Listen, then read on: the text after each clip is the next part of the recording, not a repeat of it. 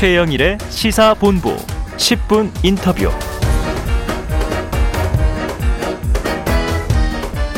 네, 대선까지 D-8일 막판 변수들 아직도 남아 있습니다. 정치 봉도사. 자, 정봉주 더불어민주당 정치개혁 특별위원회 공동위원장 스튜디오에 직접 나와 주셔서요. 오늘은 30분 인터뷰로 여러 가지 이슈들을 콕콕 짚어보겠습니다. 봉도사님 어서 오십시오. 예, 안녕하세요. 정봉주입니다. 네, 봉도사는 역술이는 아니신 거죠? 그렇죠. 법사들은 이제 그 지난번에 제가 다른 방송에서도 그 얘기했지만 법사는 네. 잡신과 소통을 하고 정치 봉도사는 국민과 소통을 한다. 네. 아, 국민은 곧 하늘이니 네. 하늘과 소통하는 거다. 아, 민심이 천심이니까 예. 하늘과 소통하는 것이다. 음. 굳이 봉법사 아니고 봉도사라고. 법사는 많아요. 근데 도사는 없죠. 봉도사. 아, 도사가 더 희귀한 거군요. 예. 알겠습니다. 자, 오늘 3일절이기도 하고요. 예. 자, 봉도사님, 이번에 대선의 변수는 외교와 안보다 이렇게 또 지적하신 바가 있습니다. 예. 자, 이 내용이 불붙은 게 2차 TV 토론 때 정치 예. 분야 얘기할 때 유사시에 한반도에 일본이 개입하도록 허용할 거냐. 심상정 후보가 질문을 했고요. 윤석열 후보 유사시에 들어올 수도 있는 거지만 점점점 자, 한미일 군사 동맹이 긍정하는 듯한 발언이 나온 겁니다.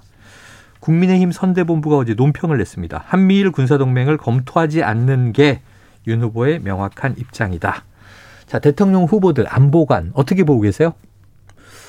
저는 이제 그 심상정 안철수 두 후보에 대해서는 별로 크게 관심은 없고요. 관심 좀 가져주세요. 어, 아니 영향은 있지만 네네. 당장 그 당선 가능성 있는 이재명 윤석열 후보에 네네. 대해서 특히 이제 어 저희와 경쟁 관계에 있는 윤석열 후보의 안보관에 대해서 관심을 가져야 되는데 네. 저는 그 늘 주장하는 게 음. 아, 안보 문제 특히 이제 이번에 그, 그 뭡니까 미- 그 선제 타격. 논. 그러니까 이제 이번에 이제 한 세 개 정도로 그, 극명하게 압축이 되잖아요. 윤석열 후보의 주장이 음. 선제 타격론, 네. 그다음에 사드 추가 배치, 네. 그다음에 아, 유사시에 일본 한미일 군이. 아, 들어올 수 있다라고 하는 것은 한미일 군사 동맹이거든요. 네네. 그다음에 MD 미사일 방어 체계에 편입되냐 안 네. 되냐. 그러니까 요렇게 한 서너 개로 압축이 되는데 자 이런 문제는요. 음. 어 제가 그런 얘기 했더니 그 또 국힘 쪽에서 무슨 그 안보 문제를 경제인들에게 동의를 구하고 하냐. 네, 그런데 저는 우리 시청자분들도 이런 걸 밑줄 치고 공부하지 않잖아요. 복잡하단 말이에요, 이런 네, 게. 네. 그러면 어 국가 지도자의 이런 지도자가 될 사람이 이런 주장하는 게 맞는가 틀린가라고 하는 것은 어 우리가 먹고 사는 문제 가장 중요한 문제 네. 아닙니까? 국민들도 경제를 항상 신경 쓰고 그렇죠. 이건 전경련한테 물어보란 얘기예요. 어. 예를 들어서 그 선제 타격 할 수 있다. 사드 추가 배치할 수 있다. 네. 유사시에 일본군 한국 들어올 수 있다. 한미일 군사동맹 해야 된다. 네. MD 미사일 방어 체계 편입돼야 된다. 이거 전경련에 물어보면요. 답 네. 나옵니다. 어. 그러니까 이게 이런 얘기하는 순간에 한반도의 전쟁 발발의 가능성이 높아지고 음. 그 다음에 어 지도자의 안보관이 어 이게 군사 친군사적으로 가고 있구나. 네. 라고 하는 순간 가뜩이나 우리 증시 문제 이런 게 코리아 리스크 네. 때문에 많이 저평가돼 있다 그러잖아요. 네. 세계 구, 구대 경제 구- 국가임에도 불구하고 증시 보게 되면 많이 네. 이 그 개미들 거기서 이제 뭐 아주 뭐 그 코피나고 그러지 않습니까? 예. 그러면 이게 모든 것이 그 코리아 리스크가 어디서 오냐 하면 네. 지도자들의 인식의 문제에서 오는 거예요. 아, 아. 그러면 자 이게 한반도에는 무조건 과거에 그런 얘기도 있지 않습니까? 평화가 경제다. 음. 그러면서 이제 개성공단 얘기할 때 우리가 그 얘기를 많이 했고 네. 실질적으로 한 개 기업이 개성공단 들어갔고 한 100여 개 기업이 엄청난 수익을 올린 그런 사례를 보지 않았습니까? 네, 그리고 네. 그 전쟁의 위협이 사라지고 음. 그래서 지금 윤석열 후보가 얘기하는 그런 주장을 하려고 치면 네. 전경련하고 비공개로도 한번 물어보라는 얘기예요. 네. 비공개로라도. 예, 비공개로라도 예를 네. 들어서 사드 배치요. 그 사드 배치 여론조사하면요. 네. 60% 정도 찬성 나옵니다. 어. 전 국민이요. 네네. 그런데 예를 들어 갖고 이번에 충청권이 문제가 됐었잖아요. 충남이. 네. 네. 충남 주민들에게 충남에 사드 배치하겠냐고 하게 되면 90%가 반대해요. 네. 그러니까 잘 모른다는 거죠. 아, 국민들이 그러네요. 바로 내 코앞에 예를 들어 갖고요. 그러니까 민주당에서 공격하지 않았습니까? 음. 서초동 구민들에게 물어봐라. 음. 서초구 구, 구민들에게 음. 서초구에 사드 배치하자고 그, 그, 그, 뭐, 산도 있고 땅도 있고 그러니까 거기다 사드 배치, 배치하자라고 하는 것을 당신이 살고 있는 서초구 주민들에게 한번 물어봐라. 음. 그럼 누가 찬성하겠습니까? 음. 그럼 우리 국민들이 야, 대체로 찬성하는 건 맞는 것 같은데 네. 그럼 막상 내 코앞에 설치하고 내 앞마당에 설치한다는 걸 과연 찬성하냐. 그렇다고 한다면 네. 결국 그 부분 부분이 다 반대한다고 하면 사드 배치한다라고 하는 게 우리 경제나 대한민국의 미래에 이미 그 박근혜 정부 시절에 설치된 건 어쩔 수 없이 이렇게 밀고 네. 들어왔지만 추가로 배치하는 부분에 대해서 특히 경제하는 부분들 그래요. 반대한다는 거예요. 그러면은 유사시에 한 그 일본군이 들어온다? 이건 대한민국에 존재하고 있는 음. 친일적 사고를 갖고 있는 사람들도 뒤에서 뒤에서 슬그머니 찬성하지요. 음. 대놓고 찬성 못 네, 합니다. 그런데 그걸 토론 장소에 나왔고 그러니까 미국 그 미 국무부 일본 한국 담당 부차관보 이번이 한 그 한국 그 군사 문제든지 외교 문제 네. 군사 문제를 다 결정하는 분, 분이거든요. 이분이 이런 얘기 했잖아요. 미국의 정책은 해당 공약을 지지하지 않, 않습니다. 아. 그리고 그런 정책을 제안하고 그런 주장을 하는 사람들이 미국의 정책에 무지한 것, 무지한 것이 내게서는 놀라울 따름입니다. 네. 미국 정책에 대해서 무지하다는 얘기예요. 예를 들어서 일본과 군사 동맹과도 훨씬 수준이 떨어지는 한일 정보교류 협정 있잖아요. 네, 네. 그것도 우리가 가반입니까? 예. 이것도 우리가 문재인 대통령이 연장 안 해주려고 그러는 거 일본이 끝까지 그거 꼭 어. 네네. 연장해 주십사 했는데 왜냐하면 북한의 휴민트 정보를 우리가 많이 갖고 있기 때문에 음. 그래서 특히 이런 외교적 문제, 군사적 문제는 국익에 네. 따라서 이건 진보 보수를 떠나자는 얘기예요. 예. 국익에 따라서 하더라도 한국의 전쟁 위협을 위협이 고조되는 듯한 인식 네. 그런 발언은 정말 안보에 무지하다라고 하는 얘기밖에 할 수가 없는 거죠. 알겠습니다. 자, 지지난주에 이어서 예. 오늘도 봉도사님 이 질문을 한 20개 준비했는데 몇 개 소화할 수 있을까? 걱정을 한 합니다. 두 개만 시간은 두 개만 하면 됩니다. 아니, 시간 넉넉해요. 아직은 예. 여유 있습니다. 자, 그런데 이제 아까 말씀드린 대로 국민의힘 선대본부 차원에서는 어제 논평에서 지금 네 가지 얘기하셨잖아요. 예. 현재 타격, 예, 사드 추가 배치, MD 체제 편입, 이거 예, 미국 한미. 군사 동맹. 근데 한미일 군사 동맹은 검토하지 않는 게 윤 후보의 명확한 입장이다. 음. 이 논평을 냈습니다. 이건 알려드리고요. 그러면은 그 네. 후보 토론에서 한 부분에 대해서는요 정정하고 사과를 해야죠. 아, 정정하고 사과해야 한다. 뭐 여기서는 이- 이 얘기하고 저쪽 가서는 진보 이쪽 가서는 보수입니까? 아. 그건 아니잖아요. 네네. 자신들 발언이 실수가 있었다고 한다면 그 부분에 대해서 잘못 발언이 나갔다. 그래요. 사과를 해야죠. 알겠습니다. 네. 자, 정정하고 사과해야 한다. 자, 이재명 후보도요. 예. 지금 이 우크라이나 침공 사태 관련해서 6개월 초보 대통령 이렇게 한 발언이 논란이 됐었죠. 그래서 이 젤린스키 대통령 표방한 거 아니냐. 이재명 후보는 이제 표현력이 부족했다 하고 사과를 했습니다. 자, 외교적 결례다 이런 평가가 나왔고요. 자, 우크라이나 대통령의 미숙한 점도 일정 부분은 사실이다라고 하는 여권의 목소리도 나오고 있는데 자, 봉도사님 이 발언 여파는 어떻게 좀 해석을 하시겠습니까? 그때 발언이 6, 6개월 초보 대통령이 저는 문제가 됐다고 생각하지 않고요. 네네. 6개월 초보 대통령이다라고 하는 것은 대통령이 된 다음에 아마추어 대통령 어, 초보자 이런 비판이 계속 나왔어요. 그 네. 우크라이나 내부에서도. 네네. 그건 팩트입니다. 네. 6개월밖에 안, 아니, 아니, 그 안 됐고. 네. 그 다음에 전혀 정치 경험이 전혀 없는 엔터테이너 출신이고. 전직 코미디언인데 예. 그리고 이제 이제 주요 인사들을 정치 인사를 영화 감독이나 제작자를 또 기용하기도 했죠. 예, 그래, 그런 이제 그 뭐 인사의 뭐 본인이지만 그래서 그 정부가 초보이다라고 하는 것은 우크라이나 내부와 어, 유럽에서도 비판을 계속했죠. 어, 있었던 근데 이제 일이다. 문제는 이재명 후보 그때 발언이 그때 당시에 음. 자 나토의 가입은 나토에서는 가입 승인할 생각도 없는데 음. 나토에 가입하겠다라고 하는 주장 네. 때문에 러시아를 자극했다. 네. 그 자극해서 마치 러시아가 공격한 것처럼 그러니까 러시아가 침공한 것이 국제사회나 어, 이런 모든 데서 러시아를 비난하고 있는데 네. 마치 우크라이나가 원인 제공을 했던 것처럼 얘기한 게 문제가 됐던 거예요. 아, 네, 네. 그래서 그 전체 맥락을 보면 음. 어, 초보 대통령이라고 하는 지적은 좀 마이너한 이슈고 네네.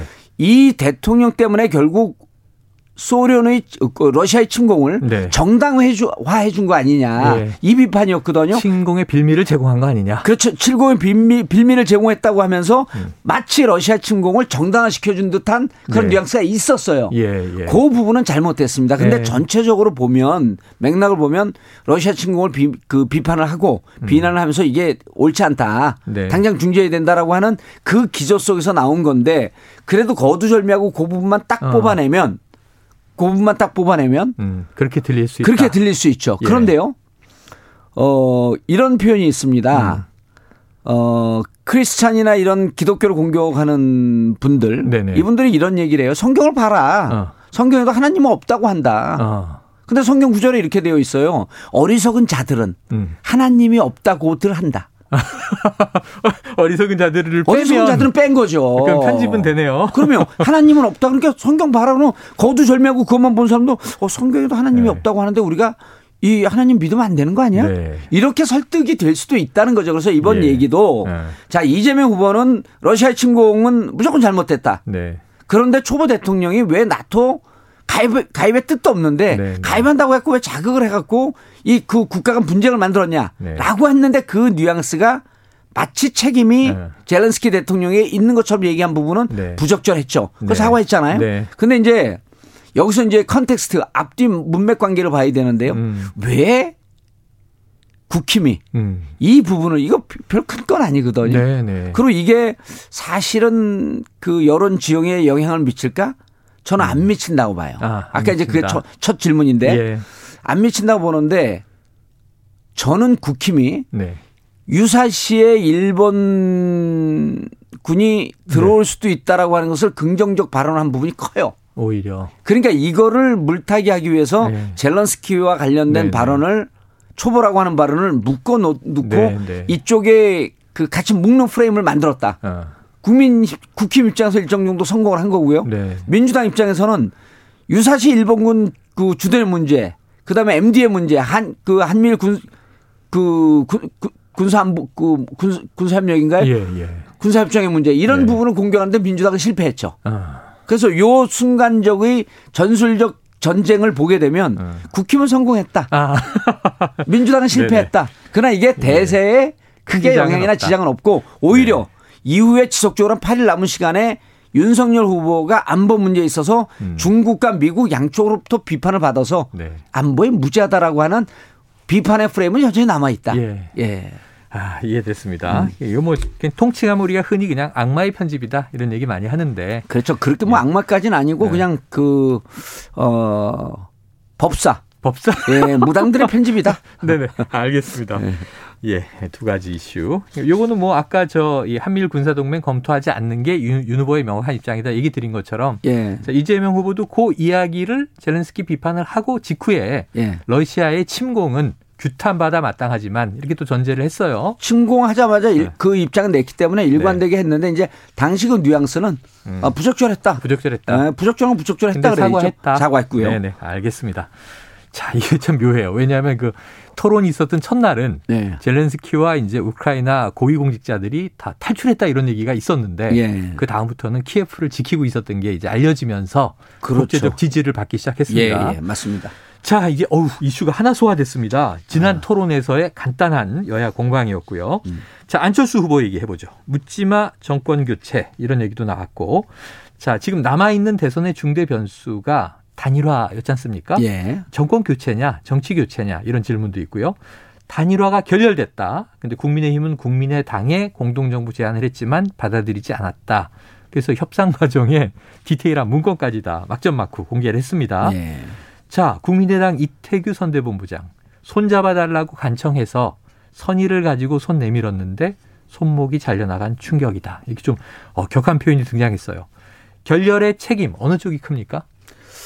어, 저는 모릅니다. 아 모른다. 아, 모르는데 왜냐하면 그 27일 날 결렬을 하고 음, 아주 이례적으로 네, 후보가 일정까지 공개했거든요. 네, 네 맞아요. 그리고 그 일정을 정리했던 파일 제목이 재밌잖아요. 에이, 정리하다 뭐안 만나면 깐다. 정리해서 못 만나면 깐다. 못 만나면 깐다. 이- 이거 그 처음서부터 그 단일화 의제에 대해서 효과는 먹고 실제는 그딱두 개로 정리하면 됩니다. 음. 효과는 가져가고 네. 실제는 안 한다. 아, 실제는 안 하는데 예. 단일화가 될 것 같은 효과는 누리겠다. 누리겠다. 네. 그래서 어 이번에 보면 안철수 정치가 무척 세련됐고 어. 그리고 정치적으로 서- 그 완숙해졌고 네. 그다음에 아 정말 저분이 이제는 공적 마인드가 많이 생겼구나. 아. 그러니까 13일 날 선거운동 본격 그 정식 그 공식 선거운동 들어가기 전에 13일 날 던졌단 말이에요. 단일화 하자고. 맞아요. 맞아요.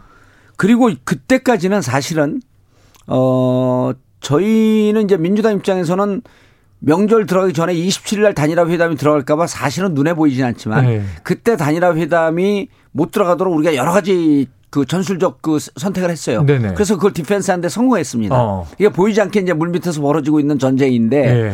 그럼 명절 지나고 난 다음에 2월 3일 날 또 단일화 회담이 시작될 것이다 했는데 저희가 또 방해 전략을 했어요. 어. 근데 그것도 먹, 먹혔습니다. 어. 그 단일화가 많이 밀렸는데 오. 그럼에도 불구하고 메이저 이슈로 블랙홀까지는 아니지만 네. 단일화 이슈를 계속 주도적으로 끌고 가면서 국민의힘이 그거에 대해서 상당히 긍정적 효과를 가져가고 있었죠. 네, 네. 그러니까 이제 이런 부분에 대해서 어 안철수 입장에서는 끌려가는 그 네. 아젠다에 대해서 주도권을 상실한 거거든요. 어. 그러니까 이- 13일 날 던진 거예요. 아, 그 13일 날 본인이. 던, 지고 그로부터 2주가 27일이거든요. 그렇죠. 이 2주 동안에는요. 어. 모든 주제를 단일화가 다 삼켰습니다. 맞습니다. 네. 단일화가 되냐 안 되냐에 따라서 여론조사가 그 출렁이고 그렇죠. 그래서 저희가 이제 지난주에는 여, 여기서 이제 그 말씀은 안 드렸는데 아 지난주에 여기서도 잠깐 얘기했네요. 네. 근데 20날 안철수 후보가 결렬 선언을 하잖아요. 맞아요. 일요일에. 결렬 선언하고 어 민주당도 그렇고 국민의힘도 그렇고 저게 어디로 공이 튈지 모르고 그 파장이 어떻게 미칠지 모르니까 일요일인데요. 21일 날 논평 없습니다. 어. 22일도 좀 주저주저하다가 22일서부터 논평이 나가기 시작하고 네. 23일 날 국힘에서 본격적으로 대응을 하기 시작을 해요. 예. 그런데 22일 날 화요일 날 그러니까 단일화 결렬 선언하고 화요일 날 봤더니 이틀 후에. 단일화를 전후로 해서 일요일 날 했는데 토일 월 3일 동안 조사한 여론조사를 보니까 280만 명이 움직여요. 어. 7.6%가 움직이거든요. 네네. 그러니까 단일화라고 하는 것이 거의 이 선거판을 다 움직이는 아, 겁니다. 파괴적이다. 예, 네. 파괴적이다라고 하는 것을 알고 20날 안 한다고 선언을 했지만 네. 그 이후도 국민의힘은 단일화 끝나지 않았다. 네. 라고 하면서 여전히 끌고 갔죠. 끌고 갔고 단일화로 인한 빠졌던 부분을 다시 복귀하기 시작을 합니다. 네. 그래서 어느 정도 회복이 된 시점에 27일을 이제 더 이상 안 된다고 보고. 뭐 안 되는 건 본인들이 알고 있었죠. 왜냐하면 그 일지에도 보게 되면 2월 19일 날 그러니까 그 공주 천안 사고가 나고 난 다음에 네네.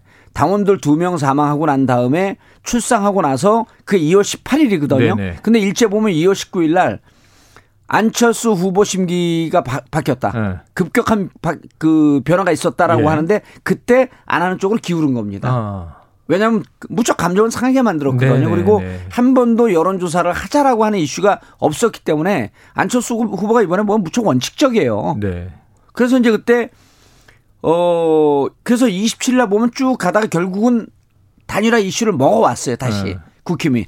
그리고 이제 깨졌을 때 네. 누구에게 이 귀책 사유가 있는지를. 어. 전략적으로 세- 세팅을 해놓고 네네. 27일 날은 안철수 후보 공격하는 거 아닙니까? 음. 그리고 이른바 그 내부에 있는 red team이 있다고 하는데 네. 그 red team이 지금 온라인을 보게 되면요 철저하게 그 안철수 음. 그다음에 이태규 음. 국민의당 음. 이쪽을 공격하고 이쪽이 실질적으로 과도한 욕심 이런 것 때문에 깨졌다라고 하는 논리를 만들어 나가고 네. 있죠.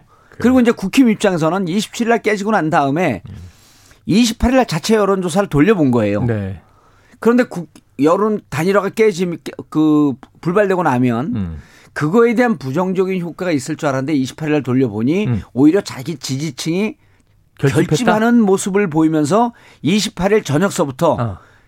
오늘 오전 그러니까 28일 오후서부터 윤석열 후보가 마치 뭐 그 주사 맞은 사람처럼 네. 앰플 주사 맞은 사람처럼 확 기운이 나요. 어, 그래요. 어제 어제부터네요. 예, 어제부터요. 어제 오후부터. 네. 그러면서 막 살아나는데 그래서 우리가 보, 고 네. 참 위험하다. 위험하다. 예, 8일 남았는데 네. 지금 이제 국힘의 적은 뭐냐면 음. 방심입니다. 아, 방심. 예. 방심. 예. 그리고 어. 민주당은요. 8일 남았는데. 대체로 대세가 밀리고 있기 때문에 음. 막판까지 그 국민 통합에 대한 그 아젠다를 놓지 않으면서 음. 좌절하거나 포기하지 않아야 됩니다. 아.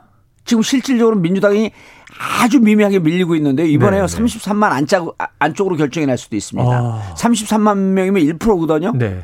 15만 명이 0.5%예요. 예. 심지어는 10만 명 안쪽으로 결정이 날 수도 있습니다. 어후, 네네. 그럼 0.3%예요.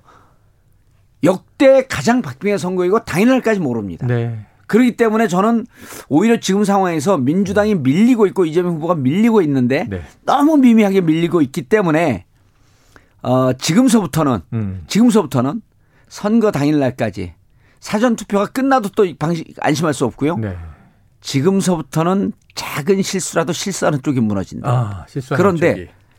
어 이게 흥분해갖고 high-key high-key로 가는 사람은 흥분 네. 실수합니다. 어. low-key로 가는 쪽은 흥분 실수 안 하죠. 예. 민주당은 low-key로 갔어 가기 시작했어요. 네네. 근데 윤석열 후보는 정치 초, 그 신출내기다 보니까 권력이 나한테 들어온 줄 알고 아. 흥분하기 시작했습니다. 방심이라는 표현을 쓰셨어요. 그렇죠. 한 초등학교 2, 3학년 그 아이가 소리 세게 나는 두두두 하는 기관단 총 하나 그 어. 선물 받은 거예요 이미. 예. 그래서 이거 갖고 총싸움할 생각하고 있는데 그것 때문에 어. 흥분하고 있는데 위험하다. 위험하다. 지금. 행태를 보니까 이거는 여론조사에서도 나타나지 않고 어 빅데이터에서 일부 나타나고 있고 네. 경험 측적으로 보면 지금 윤석열 후보의 저렇게 네. 자신만만한 행보가 어, 자칫 실수로 연결되면. 실수로 연결될 수 있고 야. 역풍이 불 수 있다. 일단은 이게 봉도사님의 가정이긴 하지만 예. 지금 얘기를 들으면서 어, 10만 표 안짝으로도 승부가 날 수 있다 그러니까 소름이 쫙 끼치는데 자 잠깐 하나 이제 정정을 해드릴게요. 정봉주 위원장께서 조금 전에 이제 단일화 효과 얘기하시다가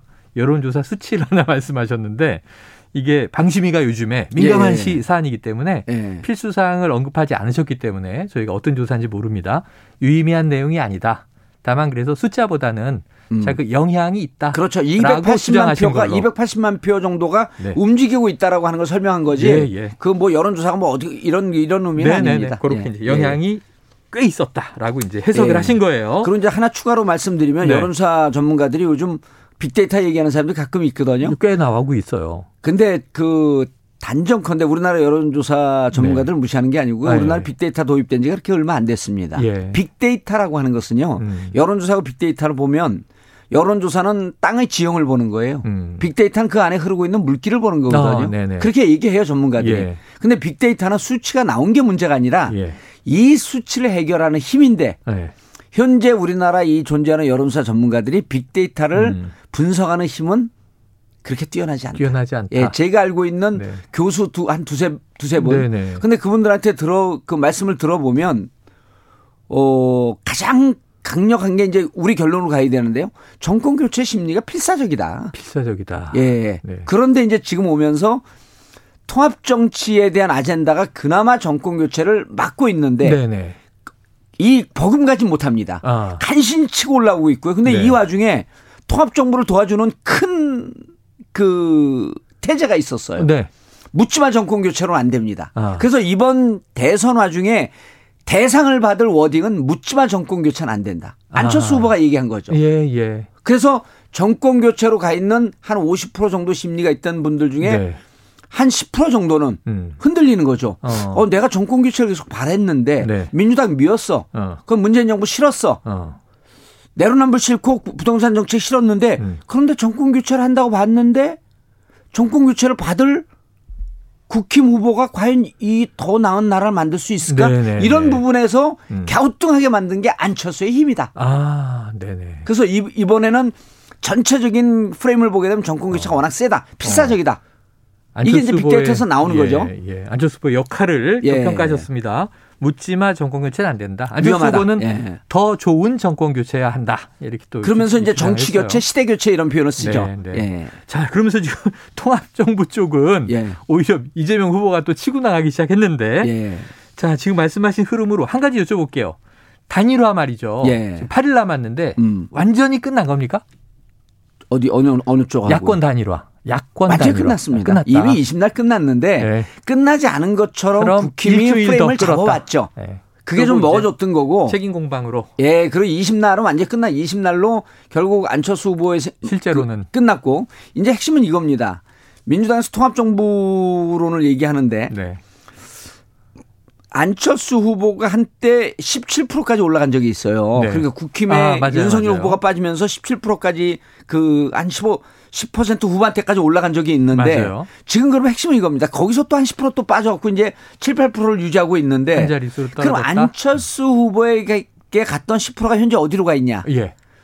대부분이 대부분이. 중도층에 있거나 윤석열 후보 쪽으로 많이 가 있습니다. 네. 근데 이, 이 윤석열 후보에게 가 있는 이 부분은 어. 무척 유약한 부분입니다. 아, 왜냐하면 언제든지 경고하지 않다. 경고하지 않습니다. 네네. 그래서 언제든지 안철수 쪽으로 올 수도 있었던 그 힘이었기 때문에 음. 민주당의 마지막 선거 전략은 통합 정부, 음. 그 다음에 묻지마 정권 교체는 안 된다, 정치 교체, 그 다음에 이제는 어 노무현 박근혜, 이명박, 문재인 20년 동안 진영이 나뉘, 나뉘어서 싸웠는데 그렇죠. 이번에 대통령 된 사람은 진영을 넘어서 이념을 넘어서 대한민국의 갈등을 치유하는 대- 통합 대통령이 되어야 된다라고 하는 이 태제를 이 네. 아젠다를 네. 국민들에게 얼마나 설득력 있게 8일 동안 던짐으로 인해서 어. 그 시- 유약한 10%를 그 중에 2, 3%, 그 중에 1%를 끌어올 네네. 수 있는 전략이 있으면 성공하는 거고. 그 얘기를 하시니까 예. 어제 바로 이 자리에 이제 김경진 국민의힘 특보단장이 오셨어요. 예. 그래서 이 안철수 후보와 결렬됐다고 본다. 예. 가능성 없다고 보는데 안철수 후보가 결렬 선언을 한 순간 안철수는 이재명 후보의 손을 잡은 거다.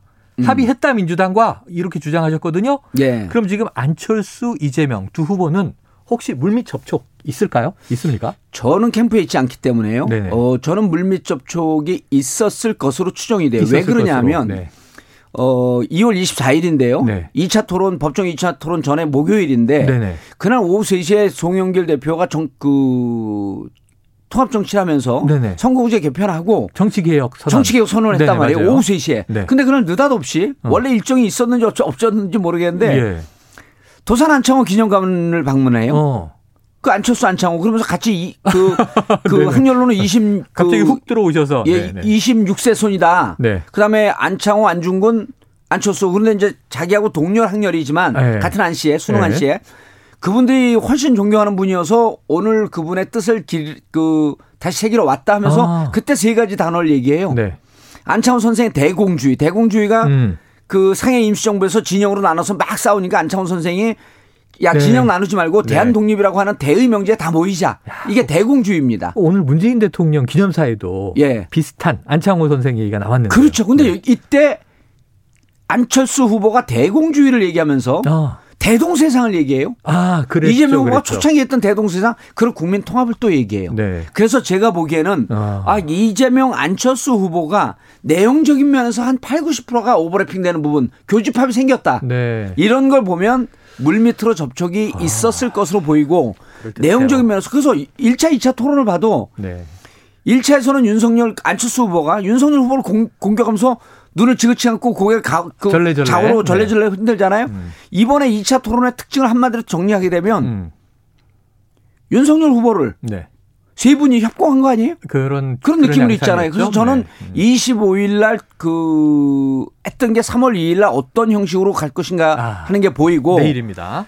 그리고 오늘 오늘 그 시민사회운동 어르신들께서 어, 책임 총리제, 음. 그다음에 거- 그 개헌 이런 등등으로 통합 정부를 구성하겠다라고 하는 사인들을 후보들이 다 해라. 네. 라고 하는 것을 오늘 이제 기자회견을 통해서 그 밝혔단 말이에요. 네네. 3.1절 103주년을 맞이해서 음. 그럼 안철수 이재명 후보는 거기 할 것 같아요. 아. 그리고 심상정 후보도 하고 윤석열 후보는 지난번에도 정치 보복 안 하겠다라고 하지 않겠다라고 하는데 약속합니까? 그러니까 끝, 끝까지 답변 안 했거든요. 아마 윤석열 후보는 안 할 가능성이 높으면 음. 제가 보기에는 심상정, 안철수, 이재명 후보가 음. 단일화 이런 건 아니어도 네. 서로 공동의 길을 가면서 통합 정부를 함께 하자라고 하는 이런 그 공감대는 형성한 거 아니냐. 네. 그렇다고 한다면 안철수 후보가 실질적으로 민주당 민주당과 함께 간다라고 하는 이재명 네, 후보와 네. 함께 간다라고 하는 아주 강력한 지지 선언을 한 거나 다름이 없죠. 김경준 후보가 비교적 정확합니다. 김경준 후보가 아니라 야. 김경준 의원이 김경진 진전 의원. 의원. 예, 전 네네. 의원이요. 전 의원, 지금은 예. 특보단장. 자, 야, 지금 뭐 오늘 흥미진진합니다. 25일 토론회 때 안 그래도 여쭤보려고 그랬는데 예. 사실은 약간 이 정치개혁 이야기할 때 쌀쌀한 반응이긴 했지만 예. 진정성을 보여라 이런 이제 이저 요구가 나왔고요.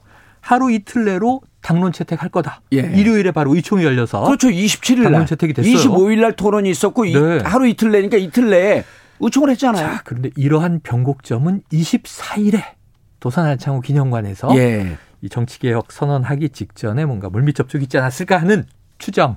그러니까 둘이 네. 주장이 똑같아졌어요. 어. 대공주의 대동세상 국민통합. 그래요. 음. 조만간 빨리 봉도사님을 또 모셔서 대선 전에 예. 중요한 포인트를 짚어보도록 하겠고요. 야, 30분이 그냥 후딱 지나가네요. 네. 오늘 말씀 여기까지 하겠습니다. 예. 고맙습니다. 예, 감사합니다. 예, 지금까지 정치봉도사 정봉주 더불어민주당 정치개혁특별위원회 공동위원장과 함께했습니다.